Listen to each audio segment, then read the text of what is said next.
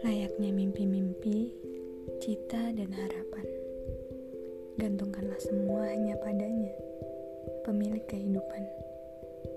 Biarlah kelak tercapai satu persatu atas kehendak Tuhan.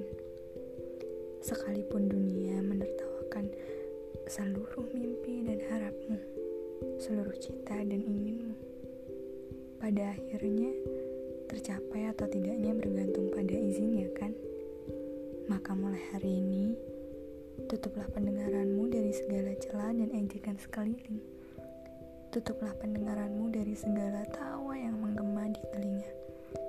Tawa orang-orang yang meremehkan segala mimpi dan cita yang terbit di kepala kita.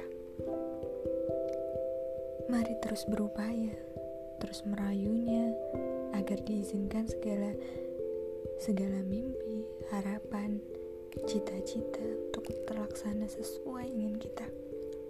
Tanpa harus terus membatasi diri dengan segala yang orang lain katakan. Tanpa harus membatasi diri dengan pendapat orang yang yang justru membuat langkah ini mundur perlahan.